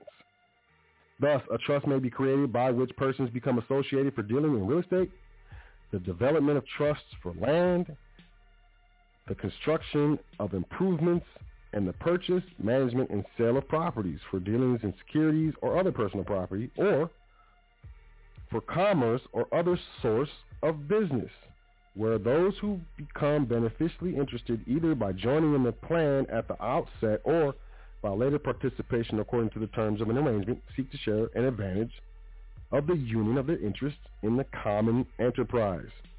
In Goldwater versus Oltman, y'all should get this document. You should email the secretary.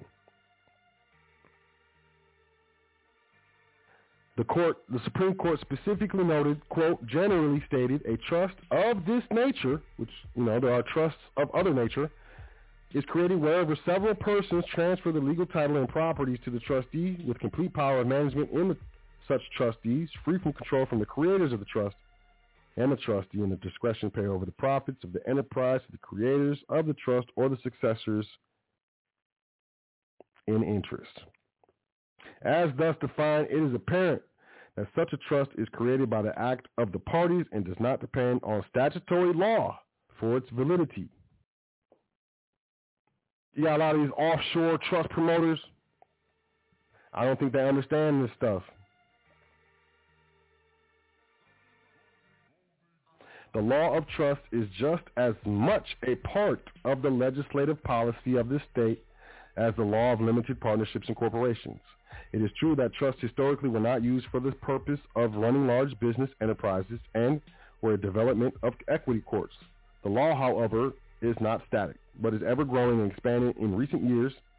This form of handling property has been extended to nearly every field of activity. Just because a new use has been made of the trust does not mean that new principles of law are to be applied in determining the rights of the trustees, the, the Sesque Trust, which is the beneficiaries, creditors of the trust, or other others that deal with the trust. A further review of California Supreme Court appellate cases reveals that foreign and domestic unincorporated business trusts are completely valid and may hold real estate or participate in practically any legal investment. You can you can re- look up Mary Pickford Company versus Bayly Brothers Incorporated. That's probably one of the best ones that you can look at with regards to this. Uh, also, generally speaking, the unincorporated business trust organization is a tremendous asset protecting device. The trust allows the property or business owner to transfer his or her business property into trust, which will be administered by a third-party trustee. Once the property is transferred into the trust, the original owner of the business does not retain any incidents of legal or equitable title to the property. Therefore, no creditor or internal revenue agent can penetrate the trust property due to the fact that the original property owner no longer owns the property, but has transferred the subject property to the trust in exchange for which he or she has received trust certificate units. Pursuant to the trust agreement, the trust certificate units do not have any ascertainable value. Furthermore, the trust states that if the creditor, including the IRS, attempts to levy upon these certificate units, the trust certificate units become null and void and can be reissued by the trustees. And you want to have this language actually in the indenture itself. But you want to make sure that this is done properly, absolutely properly. Otherwise, you're going to have an issue.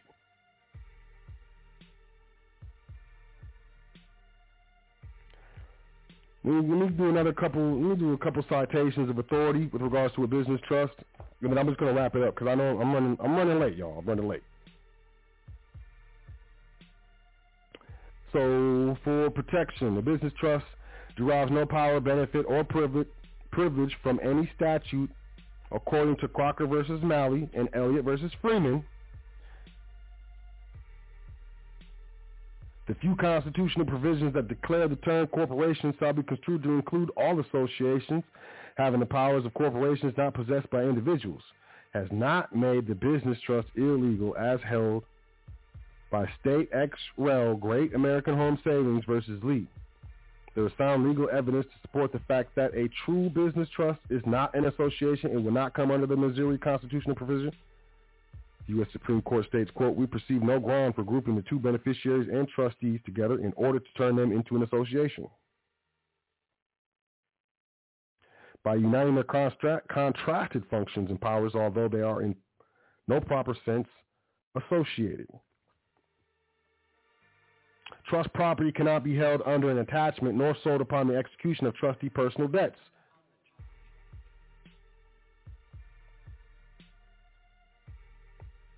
That's Hussey versus Arnold. H-U-S-S-E-Y versus Arnold.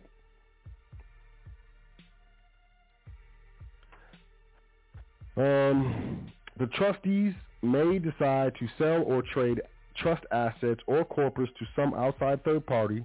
They might offer to trade all or any portion of those assets. The buyer or client may reject or accept the offer. If accepted on an arm's length transaction, arm's length transaction, they would transfer or assign the assets to the buyer on behalf of the organization. The buyer would then give the consideration to the trust estate representing the investment interest plus possible appreciation. If the consideration is cash, the trustees will put it into a trust bank account and control it along with the other assets. Tax-free initial exchange can be explained in the process of reviewing court decisions and IRS rulings. On the exchange's side, the trust certificates received had no reportable or determinable value to be declared. The trust organization received property at no gain or loss. If the same property is later sold, only the amount beyond the exchanger basis may be taxable as appreciated value in the assets. The property may be taxed on a taxable status when transferred into the trust organization, but any payment is deferred until distributed to the trust organization. Um, let, me do, let me do two more. The courts have defined the meaning conveyed. The word exchange is to be given its ordinary meaning. It means giving one thing for another, requiring the transfer to be in kind and excluding monetary consideration as a basis for measure.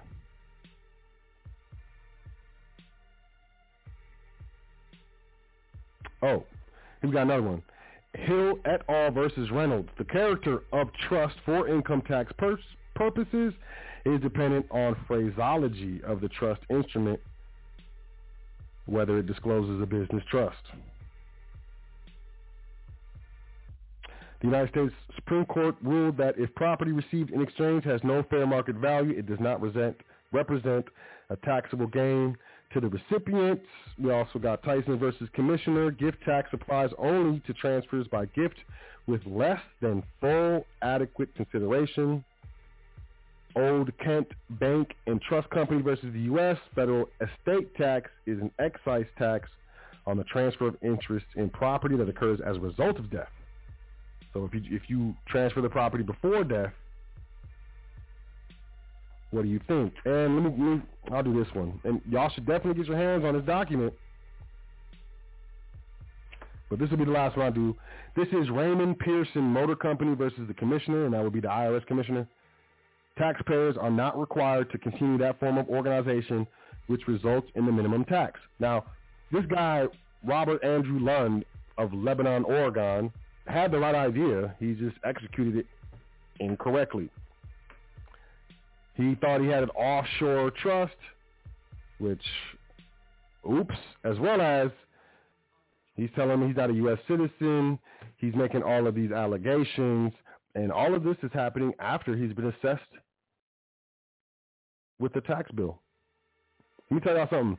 If you're if you're operating in a certain manner and you get a tax bill and you appeal it and the appeal court says that you owe the tax, pay the tax, man.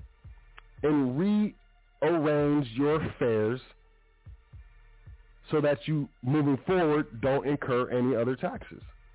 That's called tax avoidance, which is completely legal. Tax evasion will get you in trouble. It'll get you in federal prison.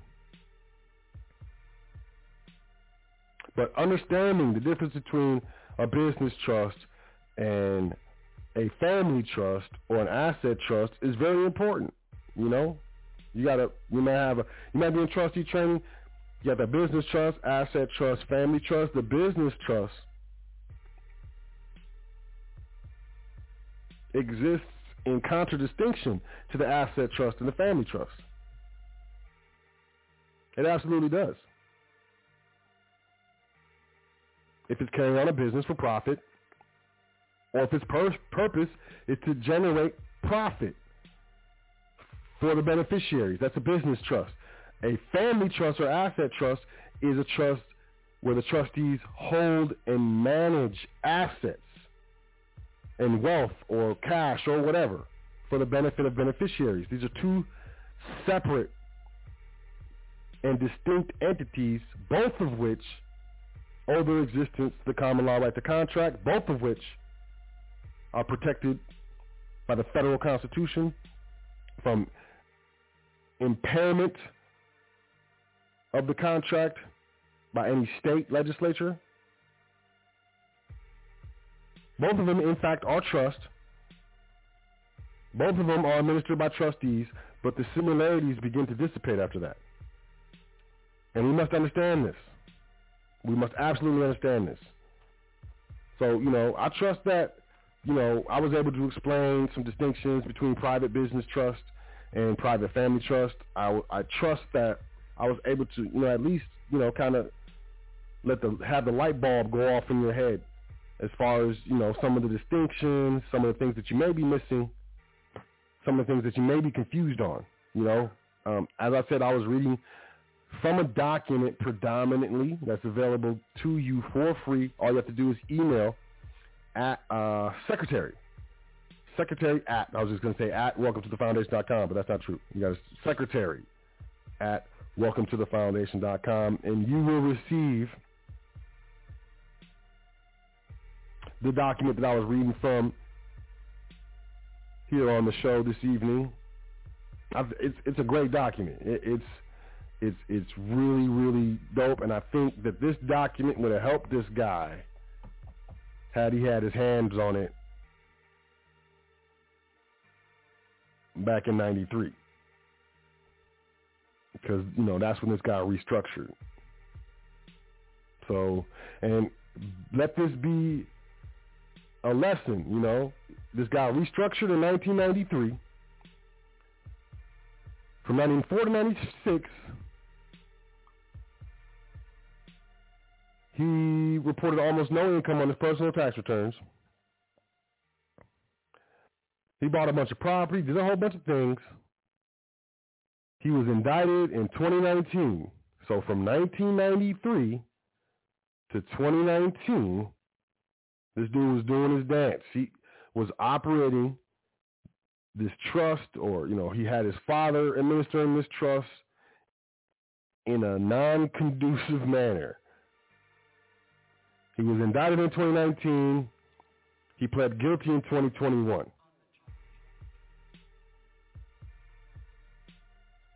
So it's something to pay attention to. You know, this this brother, this man could have passed away in that time, and imagine what his heirs would have had to go through trying to, you know, get their hands on this trust, trying to gain control of this trust. You know, the IRS would have came through, the state would have came through, grabbing pieces of the trust, grabbing wealth. You know, if if it was my father that set up an estate and and and appointing me a successor trustee, and then the IRS came and started taking stuff, and the state came and started taking stuff of my dad's stuff, I would be very, very distraught and distressed. I would feel like I let my dad down.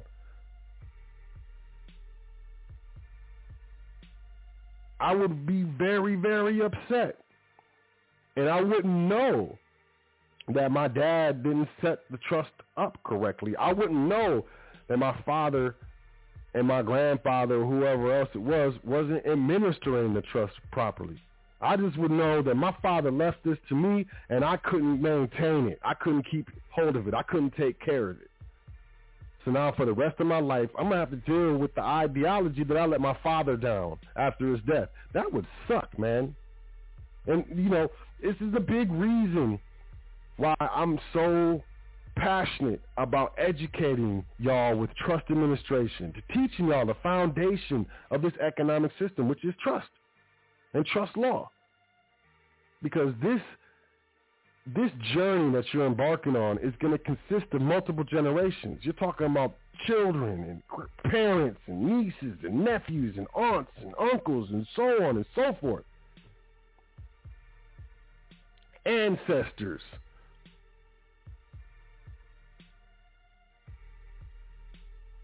people's hopes, people's dreams, people's hard work, blood, sweat, and tears, energy exchanged on this planet that they'll never get back. They were hoping and praying was they're going to be passed with with very little issues to their heirs.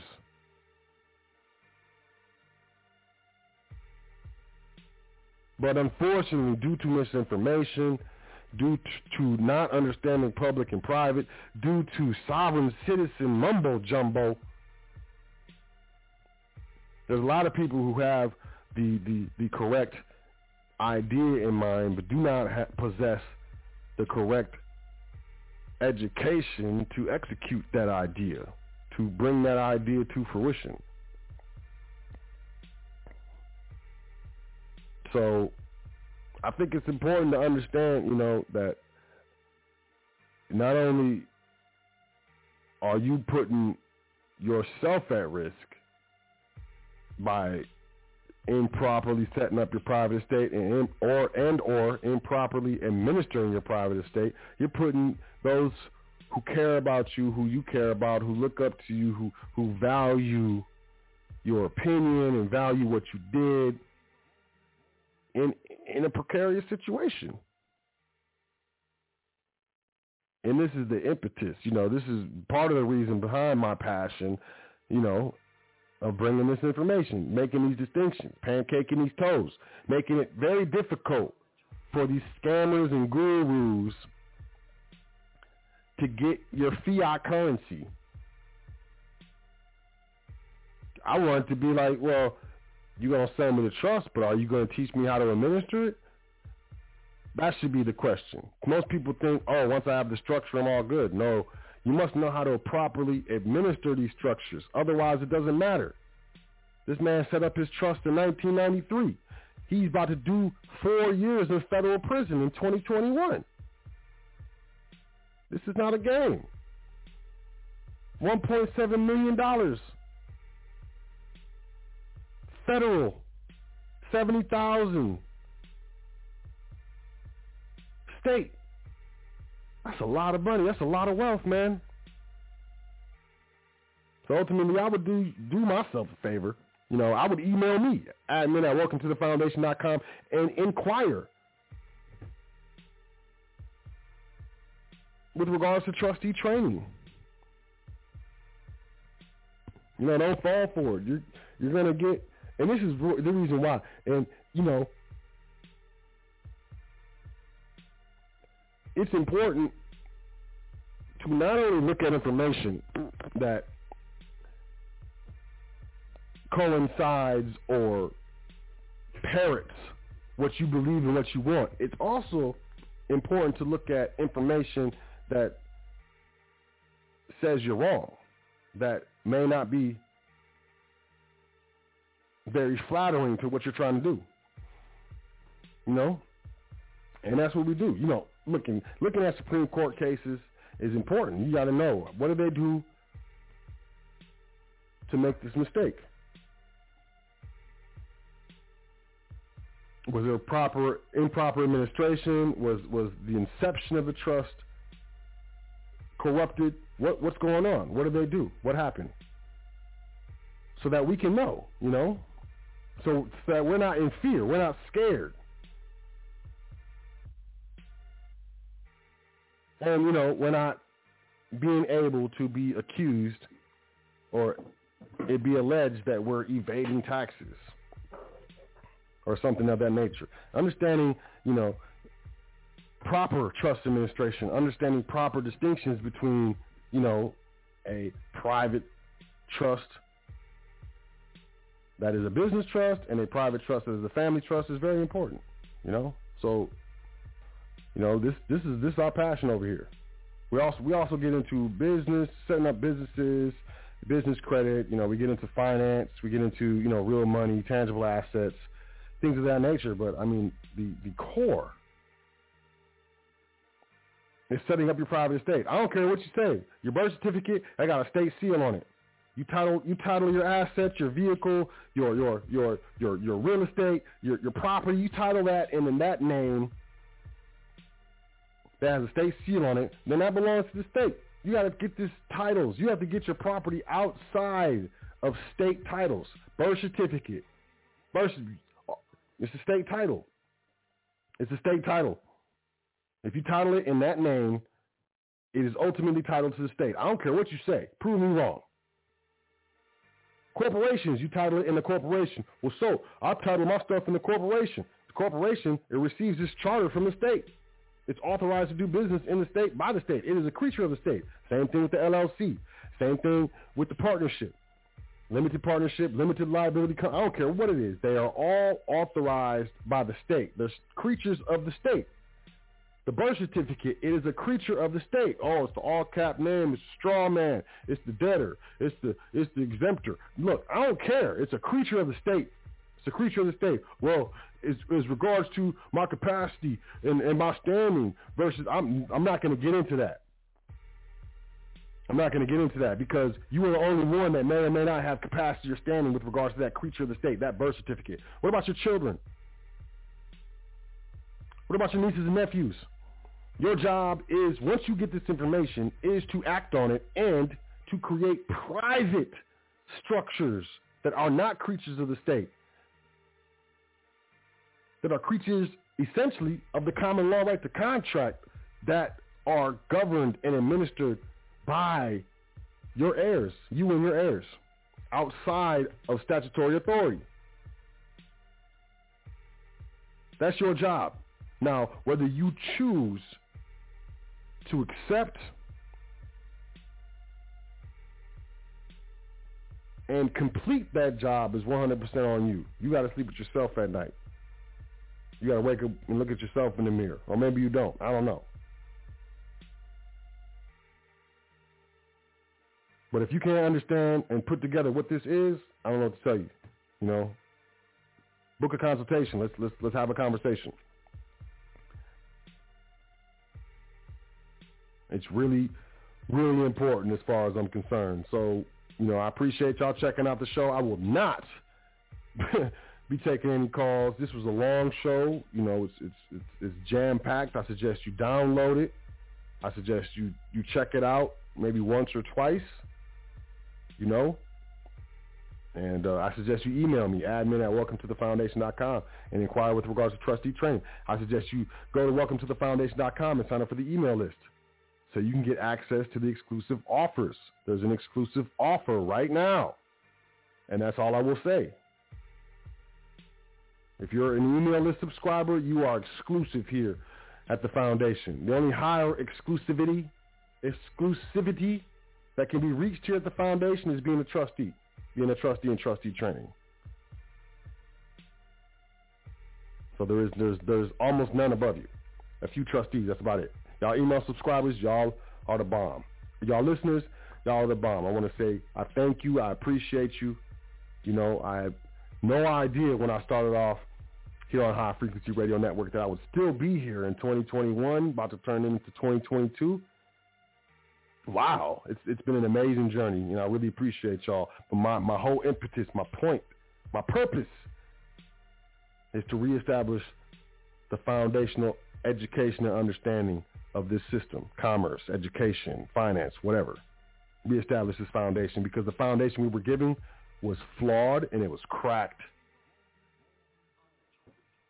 And it was not solid. So with that being said, I appreciate y'all. Appreciate y'all checking out the show. Definitely do.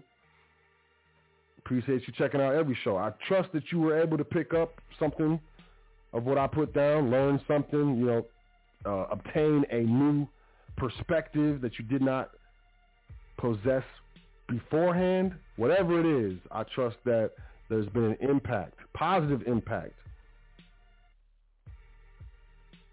Trustfully in the way you think and let that furrow down into an impact in your life.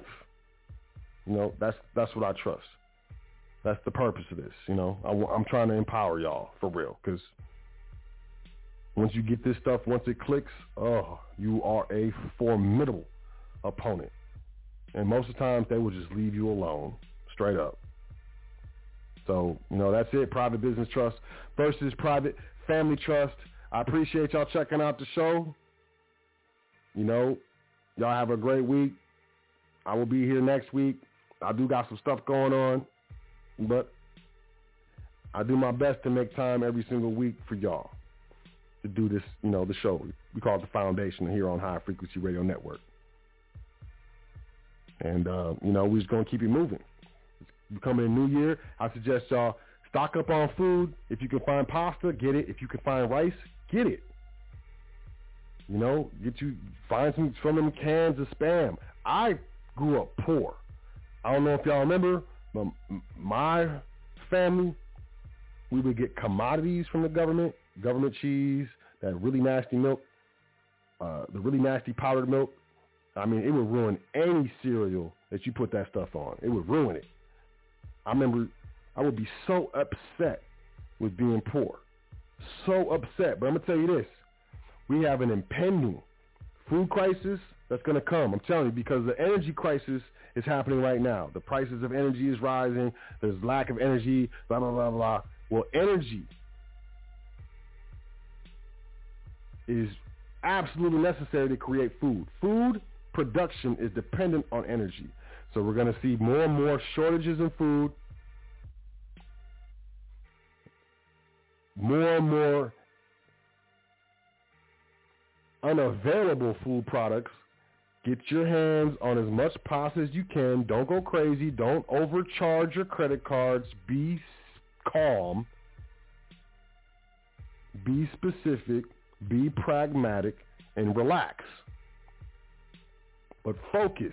Stock up on pastas. Stock, stock up on rice. Wild rice if you can find it. Stock up on some canned goods.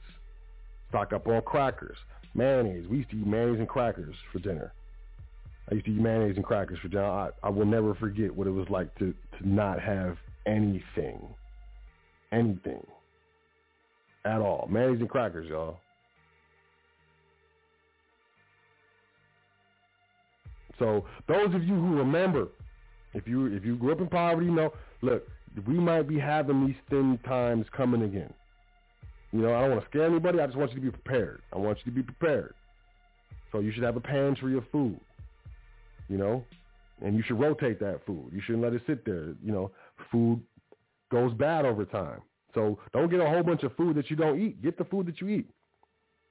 Put it in your pantry. When you buy, let's say you buy some pasta. Put the pasta in your pantry. Buy some more pasta, put it in your pantry. Buy some more pasta, put it in your pantry. And then use the pasta out of your pantry. But use the stuff that you bought first. Use the oldest stuff first and then kind of rotate it out. Spaghetti sauces.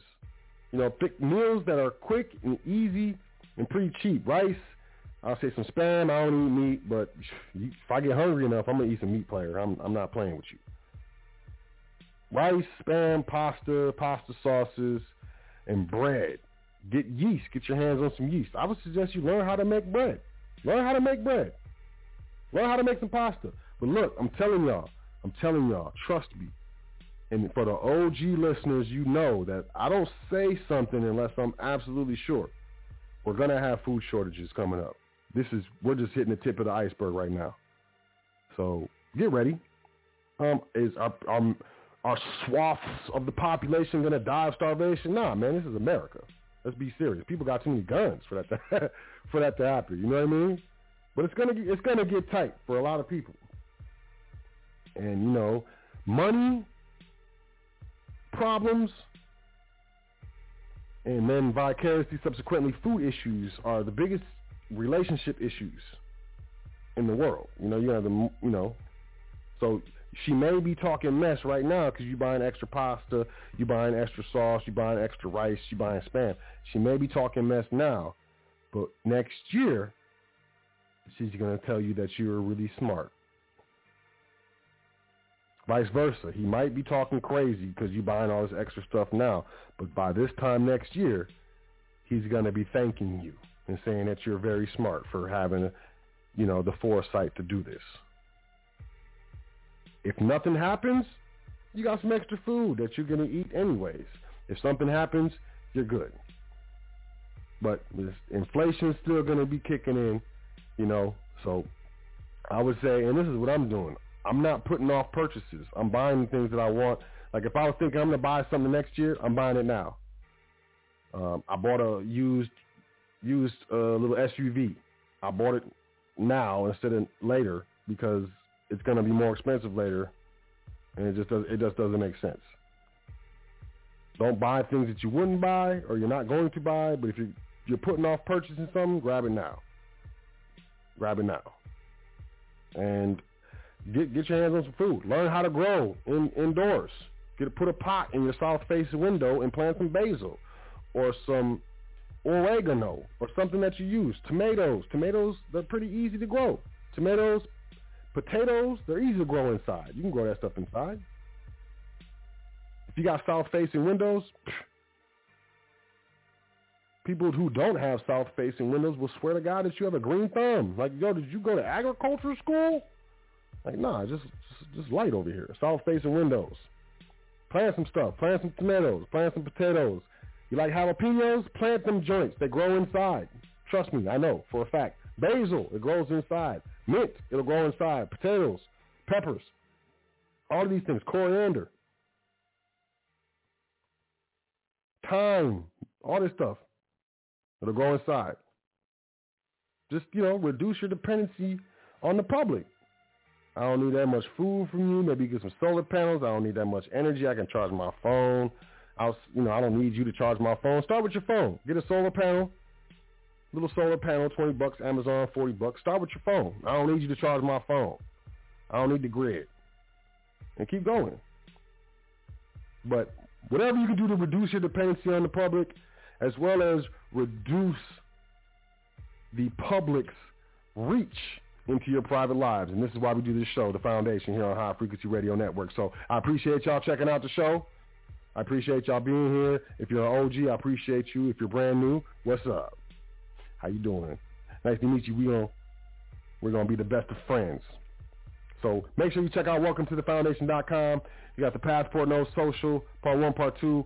We got the Foundation Trust Primer for the beginners, Foundation Trust Series for the those who are just after the beginners. Once you sign up for the email list, we got exclusive offers and content. You can find the Instagram, Twitter pages, the Facebook page. You can book a consultation, make a donation. I would just say hit the PDF section and sign up for the email list. Off top. Off tippy. But, you know, I definitely look forward to connecting with you on whatever medium that you feel most comfortable with. But with that being said, I trust that y'all will have a great week. I want y'all to enjoy yourselves. Take care of yourselves. Make sure you say 10 things that you're thankful for before you go to sleep tonight and every night because it is important.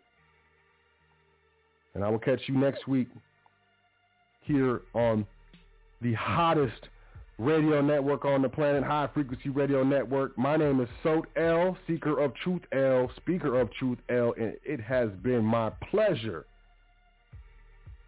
to spend this, to invest this time with you here on the foundation. And until next time, peace to the gods. Doing this thing all the way live. High frequency radio.